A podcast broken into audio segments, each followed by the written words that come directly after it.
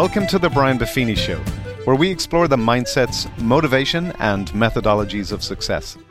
I'm the producer, David Lally, and today we'll hear the last episode in our six part series on how to love and be loved. In this episode, Brian and Joe Ehrmann look at how to find your transcendent cause, which Joe defines as making a difference in life beyond self interest. You'll learn how to discover your unique purpose and how you can live a life without regret, one that makes a lasting impact on the people you care about. Now, here's Brian and Joe with the conclusion of how to love and be loved. So, we come now to the grand climax of this entire series. We've learned how to understand ourselves. We've come to grips with the three wounds of love. We've learned how to develop empathy for ourselves and for others and come in contact with the process of healing and ultimately the purpose of healing. And then we've analyzed how to experience full relationships in our lives. And now our opportunity is to find our transcendent cause, to ultimately turn the wounds of the past into our purpose for the future. Joe, share with us, if you will, how we can begin the process of finding our transcendent cause and ultimately finding our purpose and our passion. Yeah, let me define transcendent cause. Transcendent cause means going through this life invested and involved in the world beyond your own personal goals, wants, and ambitions. Mm. It's really trying to look back over at the end of your life knowing that you made a difference in this world. Right. All of us have been put here for some kind of transcendent purpose. It's the ground rent that you pay for being a human being on this earth. Mm. All of us have some kind of responsibility at the end of our lives to be able to look back over and we know that we made a difference, that the world is a little better place because we've lived, because we've loved, and we've acted out of the cause or purpose that we've been put on this earth for. So, how do you discover your own personal cause, your transcendent cause?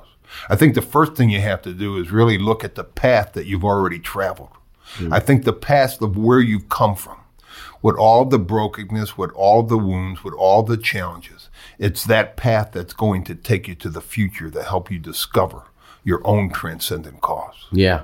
There's no question that the person who's come through drug addiction can be of great service to those who still struggle with that affliction. Those people who've been through a divorce, can share with people who've been divorced. Those people who struggle with overeating can share with those who continually do. There's no question that we can use the wounds of our past to ultimately serve and help humanity and actually makes us more valuable, doesn't it? Yeah, Brian, in my own ministry and my role in the church, I've seen an awful lot of people take the pain and the trials and tribulations of their lives and turn it into something extremely powerful and meaningful to themselves and others. Mm. You know, my tradition in the scriptures is the story of the Apostle Paul, who had some kind of thorn in the flesh, some kind of wound that he cried out and asked God to remove three different times. And the verse in scripture says that God did not remove it because power is perfected in our weakness.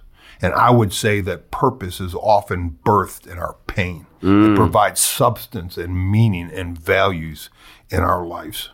When we touch the pain, when we enter into it, it often is the place that germinates where our purpose and our understanding about our role and position and ministry and giftedness to this world is. Powerful stuff. Now, many people listening to this have been going through this process. They've maybe come to the realization that they have wounds when they didn't think they had any. They've realized now that they can enter into full relationships with people they love and people who are difficult. But they all have the same question, which is, what's my purpose? You know, what is my purpose? I don't know. You know, maybe I'm not supposed to save the world or save the whales or save the inner city. Do you have any ideas or suggestions for people on how can they discover their purpose? Yeah. And it, it, it, flows out of this journey that we've been involved in. I don't know what your purpose is, but you need to enter into the journey to discover your own purpose. Right. And I think the first thing you need to do in order to discover your own personal purpose is to be healthy to the core. Mm. It's to process like we've talked about. Enter into those wounds, touch them, heal them, and then use them. Mm-hmm. We are the wounded healers in this world, which means we can offer our wounds to other wounded people and offer hope and healing to them. Right. So healthy, you have to be healthy in the core of who and what you are. Takes me back to my own journey and my own woundedness. You know, as I shared at the beginning of this series, a turning point in my life was standing next to my brother's grave, next to that casket, looking out at the people and wondering what is the purpose of life? Where do you have meaning and value? And I think my questions were really the, the questions to discover. What is my purpose in this world? I started to ask the questions, who am I? I was more than just number 76 on the Baltimore Colts. What am I doing with my life? I knew it had to be more than just trying to satisfy my own ego or financial needs in this world. What am I meant to do? What's my purpose? Which led me to ask the questions of what am I good at? What am I really interested in? So I'm standing there and I leave that funeral, and a man had called me up that had understood about my own personal journey. I'd spent five months on a pediatric oncology floor. I'd witnessed not only the suffering and the pain and the eventual death of my own brother, but saw an awful lot of families and parents watching their young children die. I saw them in waiting rooms sharing each other's hopes and sharing each other's uh, uh, victories and death as well. Well, this man came to me and said, Do you want to go make a difference? Do you want to figure out how to alleviate that? What if we created some place where families could have rest? Some place where they could have an inexpensive place to stay? Some place that they could be closer to and support their children in their time of their greatest crisis? We entered into this journey and ended up creating a Ronald McDonald House. A Ronald McDonald House that would later connect me to all kinds of ongoing pain and teach me about how to use the death of my brother to benefit others. That began this journey to discover uh, what my own purpose was. You know, Viktor Frankl in his book, Man's Search for Meaning, says there's three ways to discover your own purpose.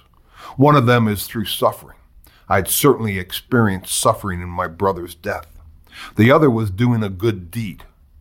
It's an awareness about the pain and the suffering and doing something to alleviate that. The third thing Frankl said was experiencing a value. Values often guide our behaviors. Experience some kind of mercy or, or, or justice or relief to other people. So we went and started to create this Ronald McDonald House that was built on my suffering. I experienced the value of helping other people, and I was doing a good deed. Now, what I had to offer, and I think the only thing I had to offer at that time was my name and reputation. But I started to learn to live from the inside out. I started this journey that we've been talking about to be healthy from the core. Mm-hmm. I started to discover that I was more than I had thought I was. I was more than just a football player. I was more than just a broken, hurting man. I had opportunities and potentials and the capabilities to help other people in this world, mm-hmm. to find a transcendent cause. And I think what my own path to becoming healthy to the core, it really was a path to my heart. Mm-hmm. And I think every religion in the world deals with the question of what am I here to do? Frankl said, let life question you. And there's this path to our true selves to find significance and security and satisfaction and self worth in this world. So you've got to be healthy to the core. And I feel like we spend a lot of time helping people on that journey. You bet. Once you understand how to relationally connect to people and have empathy, you can connect to the pain and the problems and the opportunities to make a difference in this world. You bet. Then the next step to discovering your own unique purpose is to list all of your gifts, your interests, and your ability. See, I think that's a matter of sitting down again in some kind of silence or with a journal. What is it that you feel you're gifted at? Again, many of these gifts aren't just skills and abilities, but they're things that we've experienced, maybe our brokenness and the pain in our lives. So, what is your gift to the world? What is the things that interest you?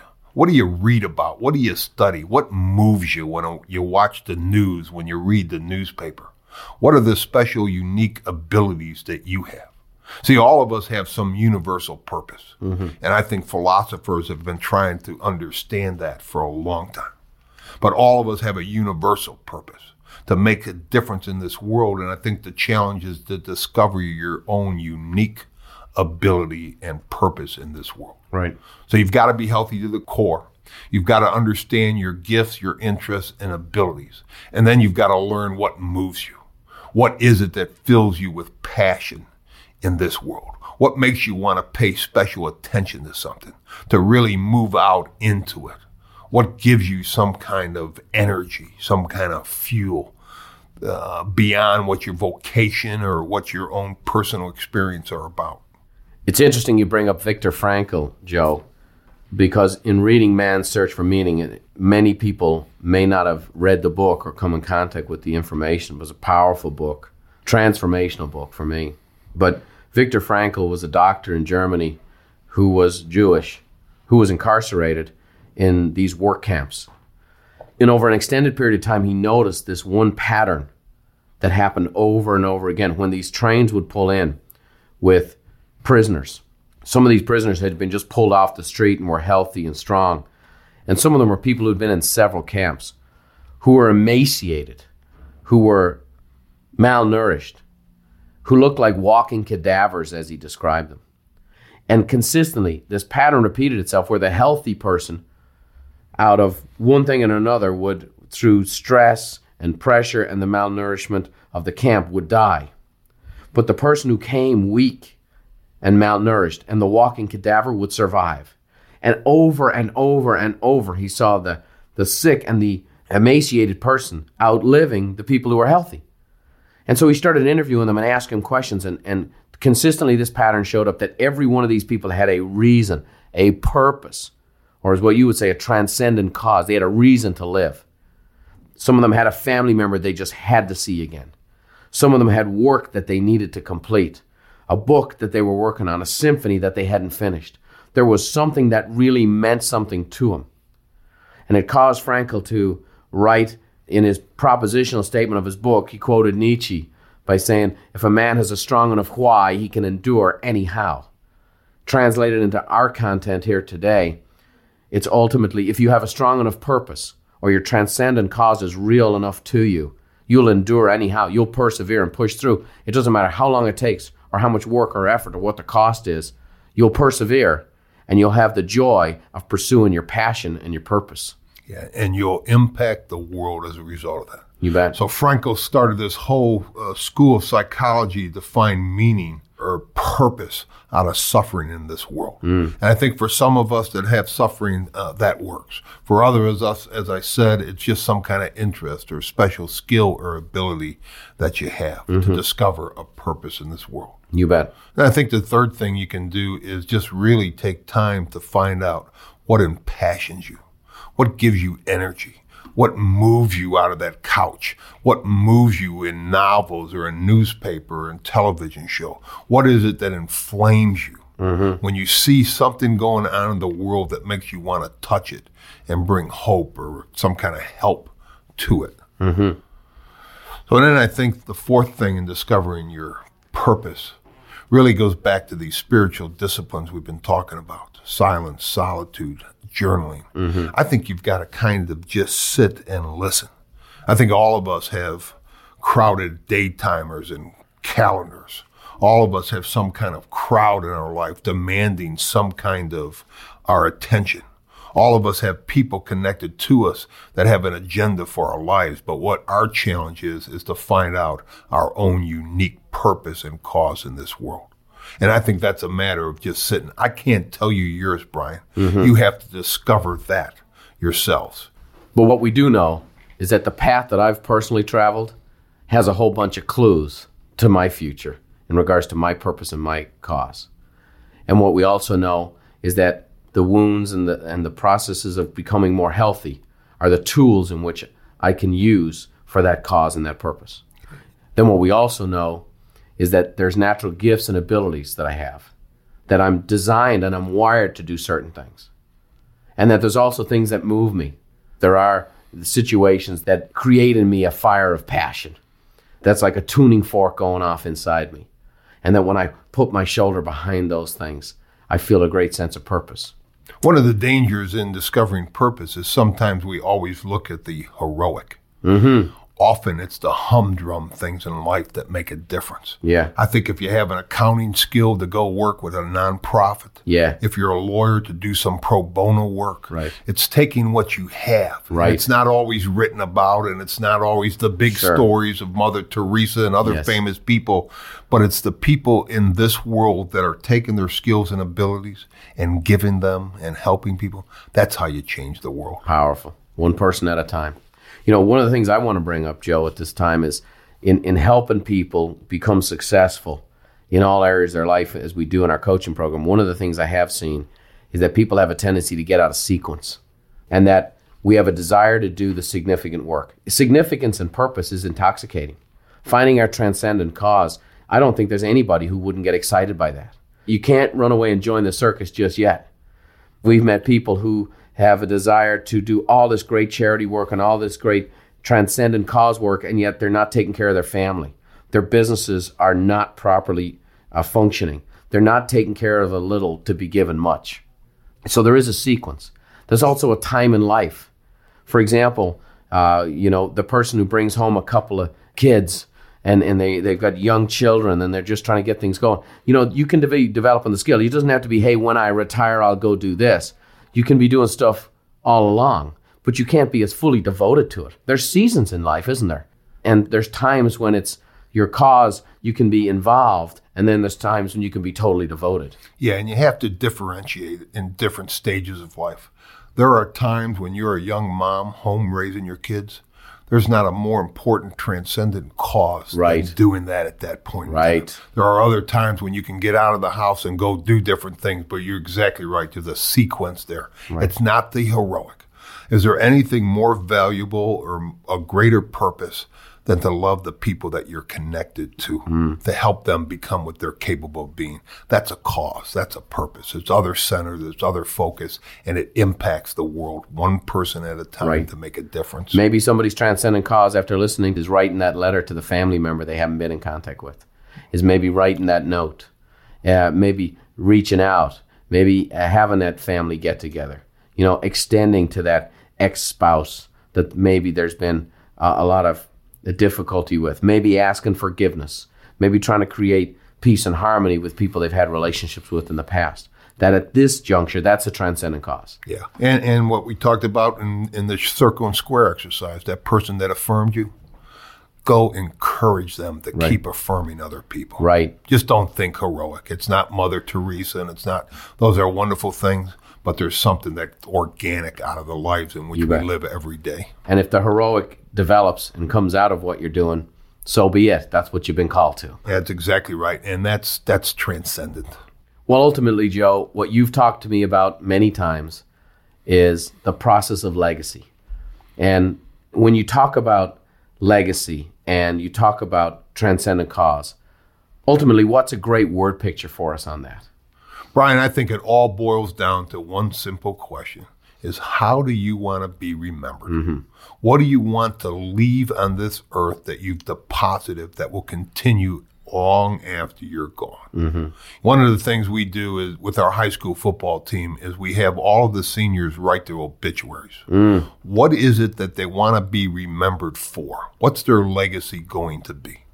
And it flows out of a year long or a seasonal long teaching about relationships and discovering your cause some of the same stuff we've been talking about in this series. But we have the young men take journals, and you were gracious enough to give every kid on our team a journal. But to be able to sit and reflect and write an obituary as a 17 and 18 year old boy, thinking about something that's bigger than who and what you are. Mm-hmm. So these young men will get up and inevitably they'll write about that they want to be remembered because they were great dads mm. because they loved and were committed to their children. They want to be remembered because they were tremendous husbands. They were devoted to their wives. They were trustworthy. When they said they would do something, they did it. They took responsibility and they lived out of the commitment that they made. And then they talk about their own cause. They talk about educational inequality and anti-Semitism and racism in this world. They talk about how to make a difference and devote some of their resources. And what ultimately they learn as high school kids is that what you want to do is get the best education possible in high school so that you can go to the best university. So you can go make the most amount of money or find the job that most satisfies you in life so that you can position yourself to take care of your family and to go make a difference in this world. Mm. It's a wonderful exercise. Think about if every 18 year old person in this world understood that they're living from day one, from this point in time, to leave some kind of transcendent cause, mm. to leave some purpose or meaning behind them. Powerful. You know, one time uh, uh a friend of mine we were in a cemetery down in Charleston, South Carolina. And it was a cemetery that was just filled with all of these uh, Revolutionary War generals and old plantation owners. And they had these old, wonderful mausoleums uh, above ground. And they had these long uh, obituaries, if you will, engraved in the stone. And they talked about some of these generals that they were devoted husbands. They talk about members of the community. And so we're walking through, and you know, you'd come across a grave that would say, Sit, young man, and behold a man that lived and made a difference. Hmm. So we're walking through this cemetery, and suddenly we come across one tombstone. And it hit us because the name of the person was James Gilman. And Gilman happens to be where both of us were from and both of us coach. Hmm. and out of all of these tombstones, his wrote James Gilman. It had the year that he died, and then it had the year that he graduated from Harvard University. As though that was the summation of a life worth living. The fact that he had some kind of status based on some kind of graduation, So his legacy was a boast on his tombstone. a boast on his tombstone Wow. that was uh, separated from relationships and from a cause. Right. So we went back and shared that story, and to this day, every kid on our team, for year after year, knows the story of Jimmy Gilman, who thought that the essence of life was having some kind of credentials or some kind of power position in society. It's like the the mafioso who was buried in Chicago.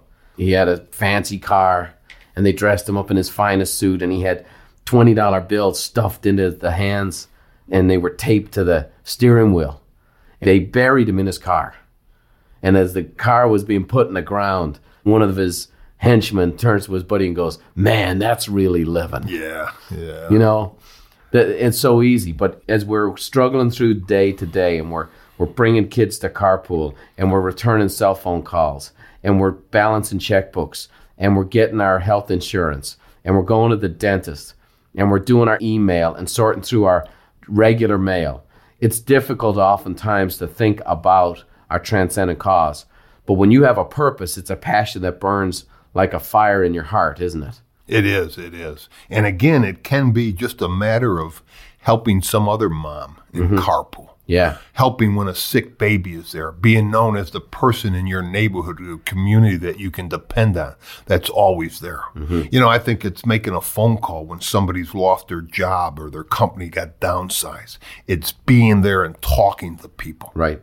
So I think, Brian, at the end of the day, you have to know that you made a difference in this world.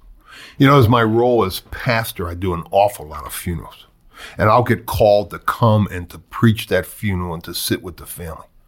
The hardest funeral in the world to do is someone that did not lead a meaningful life. Someone that didn't have the relationship and the strength of that. Someone that didn't make a difference. You mm. end up in that funeral talking about very generic terms. The opposite of that, to walk into a person that lived a life with meaning and value, that's filled with relationships and a cause, that's the easiest funeral in the world to do. And you know what? Those funerals are always packed out the door with people, aren't they? They're packed out the door, and there's a celebration about a life lived, mm-hmm. not just the passing on of someone in death, but the celebration. Boy, to celebrate a life, what do you need to have a life that's celebrated? You need to be relationally successful. What do you need to celebrate a life is to know that they made a difference. And all in those pews are people that have been touched and moved and motivated because you've been a model of a transcendent cause. You know, I can validate your point here in a very powerful way. A man who's lived, by history standard, a very significant life is a man named Neil Armstrong. Here's our generation's Christopher Columbus. I had the privilege of interviewing him in front of 5,000 of our clients attending a mastermind event. And we had a chance to really have this profound interview. It was just tremendous. And then I, we had questions from the audience. And the last question we took that day was somebody who asked him about his legacy. And what did he think his legacy was going to be? And what, what was the most important things in his life uh, in regards to what his contribution was? And it was fascinating is that he didn't say anything about space. He didn't say anything about his career. He didn't say anything about flying, which was his passion in his work life. He basically said, Well, my family and the opportunity to leave the world a little better than what I found it, which is the culmination of everything we've been talking about in this series. And here's a man who's considered significant in the annals of history and will be remembered three and four and 500 years from today. But his definition of cause and purpose and a life well lived was his family and to leave the world a little better than what he found it. And so I, I believe that validates what you're saying as much as anything. Absolutely, Brian. I think the impact that Neil Armstrong will always be remembered for by those people that were moved and motivated by him was the people that he touched, mm-hmm. the purpose that he lived out of. Let me take you back to that circle and square exercise that we did at the beginning. Mm-hmm. If you remember, we asked people to draw a circle and write the initials of people that had affirmed them, people that had given them some kind of vision for who and what they are, people that had touched them in a very positive way, that had modeled, if you will, what it means to be a human, relationally successful in a cause. Then we asked people to draw a square we asked them to put the initials in of the names of people that didn't model that, mm-hmm. that hurt or shamed them, that led little meaningless lives in this world. And I think the question for each and every one of us is how many circles do we want to be in in the lives of other people in this world? Mm. Circles that we're going to be in because we lived and because we loved. We were other centered, other focused, touching people's soul and the essence of who and what they are. And we modeled of how to live a meaningful life to each and every one of them. Mm-hmm. Life is about relationships. Life is about a cause. You need to live out the fullness of each and every day. So the question is, do you want to be in people's circles? How many circles do you want to be in? Or do you ever want to be in someone's square? Mm. Well, I know what my answer is, Joe. I want to be in as many circles as I can, and I believe the folks listening to this program are in the exact same place. Now, what I'd like the folks who are listening right now to do is imagine the outline of this program. And I want you to visualize an infinity symbol. Take a number eight and turn it sideways. That's and kind of squeeze it in a little bit. And I want you to recognize that what we've been talking about here is in understanding yourself is the beginning understanding those wounds and, and the hurts of the past, those life patterns that have been developed as a result of it. And then recognizing what the wounds of love are and how they can impact you. And then it translates into the, the middle of the infinity symbol with developing empathy for self and others. And then we round the corner and we understand the process of healing and the purpose of healing. And then it rounds again and comes back to the center when we get to experience full relationships. And then ultimately, we help to find our transcendent cause, which feeds back into understanding ourselves even more. The fact of the matter is, this process you've been going through in this course is designed to feed upon itself. It's designed to build upon itself. It's a process that many, many years from now, you can come back to this course again and again and again and take another deeper cut at it that it can impact you at a deeper level. You can understand again, like Joe's been going through this process for over 20 years now and has seen some of his own hurts appear at the most inopportune times. Just when he thought he was finished, another one of these hurts appears, another one of these wounds appears. And it's ultimately an opportunity to receive healing, to become healthy, to develop empathy for himself and others, to experience that fuller relationships that, that he's capable of, and then fuel his transcendent cause even further. I believe that this course can make a profound impact on your life. I would encourage you to keep your journals, keep them in one place. And over the years, go back and reference what you've written, reference your journey, and reference your progress. I believe what you'll find is that you'll learn how to love and be loved in a very profound way. I believe you're going to learn how to turn the wounds of your past into the purpose of your future and ultimately teach other people how to do the same. Well, you just completed the last episode of our bonus series, How to Love and Be Loved. We hope you enjoyed it as much as we did. And as we sign off today, I'll leave you with Brian's mum Therese for a little Irish blessing. May the road rise up to meet you, and may the wind always be at your back. May the rain fall soft upon your fields, and the sun shine warm upon your face. Until we meet again, may God hold you in the hollow of his hand. See you next time.